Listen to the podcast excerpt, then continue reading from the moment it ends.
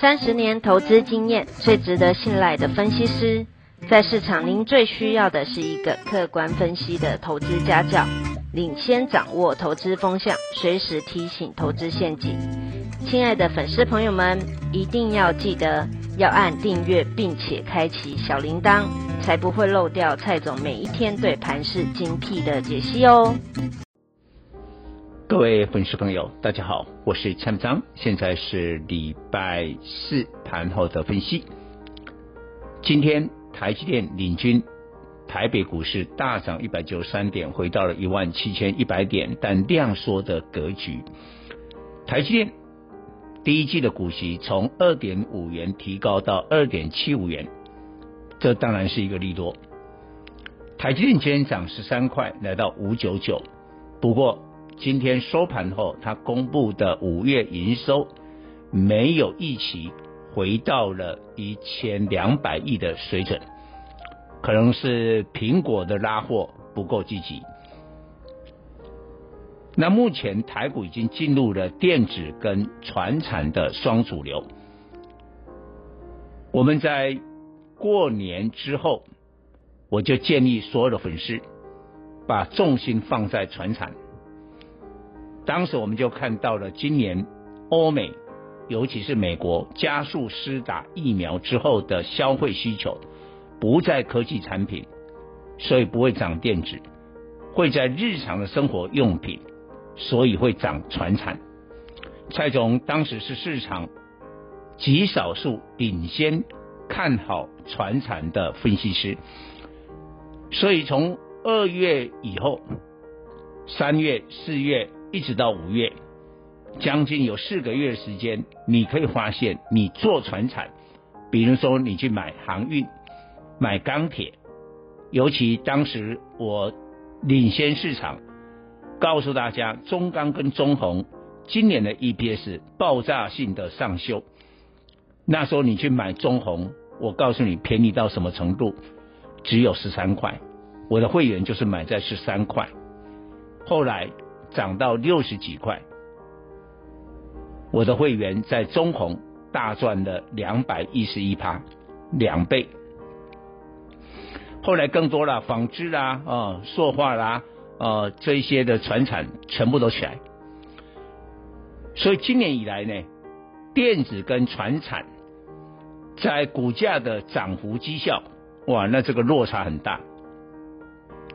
你知道航运啊？今年以来，虽然最近这两天整理哦，航运今年以来涨幅啊是超过一百趴，一倍了。就说你买这些航运的股票，平均获利一倍。钢铁大概涨了五十趴，这两个涨最多，人气最旺的船产。但是现在已经是快端午了，盘面已经进入了双主流。因为船产今年的涨幅太大，虽然后市基本面看好，但股价涨多很容易被调节。尤其今天，今天盘中你可以发现船产是下杀的。为什么下杀？因为马上美国公布了 CPI，马上啊这个端午，马上啊下个礼拜 FOMC 的会议，大家担心有变化。那通常你担心有变数。你就会把手上涨最多的股票拿出来卖，那当然卖航运啊，你卖钢铁啊。但是今天十二点半以后，钢铁、航运逢低的买盘出现了。后来我们才知道原因了，因为中钢五月的营收三百九十七亿了，历史新高。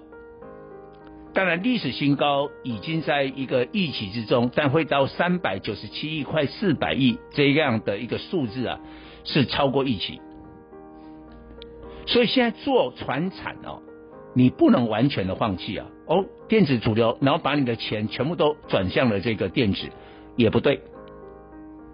假如今天晚上美国公布出来的 CPI 并没有使得美国股市下跌的话，那我告诉你，明天又不一样了。明天礼拜五。钱可能会转回去啊，传产，所以现在双主流电子传产资金啊，大概都一半一半，各五十趴。所以我会建议你开始要买进电子，但是不能放弃传产。也许从短线的角度来看，电子开始转强，但是传产只要一跌过了以后，它又有漏了，这个价差就大了。大家很容易在短线当中急跌的时候买船产，然后赚到利润。但电子你要怎么样？慢慢的晃，而且要选对产，选对次产业，不是所有的电子都有机会啊。那当然，在这样的情况啊，还有没有船产？我觉得肉比较多的，我告诉你，就是我最近讲的塑化。但你说不对啊，塑化什么？今天盘中也杀那么多，但是你去看最后的收盘。在台塑集团的领军之下，今天塑胶产业呢涨幅大概一点四趴，是在船产里面算是最多的。这个代表什么？油价，未来油价是通膨最后的压轴好戏。所以啊，你不要看哦，操作股票不是你表面看的这么简单。哦，今天盘中杀了船产，那船产就结束了？不是，到了收盘，其实很多股票翻了上来，表示。有新人或者比你更厉害的人在布局这些股票。以上报告。本公司与所推荐分析之个别有价证券无不当之财务利益关系。本节目资料仅供参考，投资人应独立判断、审慎评估并自负投资风险。